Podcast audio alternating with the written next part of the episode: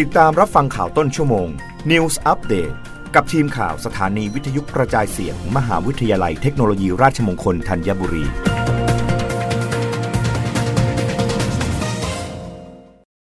รับฟังข่าวต้นชั่วโมงโดยทีมข่าววิทยุราชมงคลธัญบุรีค่ะ รัฐมนตรีว่าการกระทรวงแรงงานสั่งกรมการจัดหางานตรวจสอบการทำงานแรงงานต่างด้าว พบฝ่าฝืนทำงานที่ห้าม มีโทษทั้งนายจ้างและลูกจ้างไม่มีข้อยกเว้น นายสุชาติชมกลิ่น รัฐมนตรีว่าการกระทรวงแรงงานเปิดเผยว่า จากกรณีที่มีข้อร้องเรียนผ่านสื่อมวลชนว่า มีแรงงานต่างด้าวเข้ามาประกอบอาชีพ เร่ขายสินค้า ขายอาหารนวดแผนไทย และช่างทำผม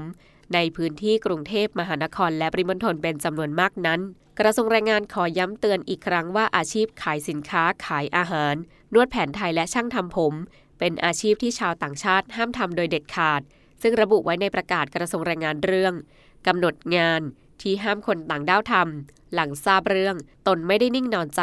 โดยได้มอบหมายให้อธิบดีกรมการจัดหางานลงพื้นที่ปูพรม ตรวจสอบการทำงานของแรงงานต่างด้าว และสถานประกอบการอย่างเคร่งครัด โดยเฉพาะกลุ่มแรงงานต่างด้าวที่แย่งอาชีพคนไทย เพื่อตรวจสอบควบคุม และดำเนินคดีแรงงานต่างด้าวที่ทำผิดกฎหมายพร้อมประชาสัมพันธ์สร้างการรับรู้ให้กับนายจ้าง สถานประกอบการ และแรงงานต่างด้าวที่เข้ามาทำงานในประเทศไทย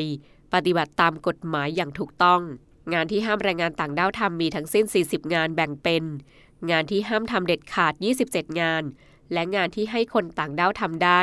โดยมีเงื่อนไข 13 งาน ซึ่งหากตรวจพบการฝ่าฝืนกฎหมาย คนต่างชาติทำงานโดยไม่มีใบอนุญาตทำงาน หรือทำงานนอกเหนือสิทธิ์จะมีโทษปรับตั้งแต่ 5,000 ถึง 50,000 บาท และถูกผลักดันส่งกลับ และในส่วนของนายจ้างที่จ้างคนต่างชาติที่ไม่มีใบอนุญาตทำงาน หรือให้คนต่างชาติทำงานนอกเหนือสิทธิ์ จะมีโทษปรับตั้งแต่ 10,000 ถึง 100,000บาท ต่อคนต่างชาติที่จ้างงานหนึ่งคน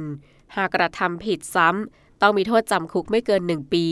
หรือปรับตั้งแต่ 50,000 ถึง 200,000 บาท หรือทั้งจำทั้งปรับ และห้ามจ้างคนต่างชาติทำงานเป็นระยะเวลา 3 ปี รับฟังข่าวครั้งต่อไปได้ในต้นชั่วโมงหน้ากับทีมข่าววิทยุราชมงคลธัญบุรีค่ะ รับฟังข่าวต้นชั่วโมง News อัปเดตครั้งต่อไป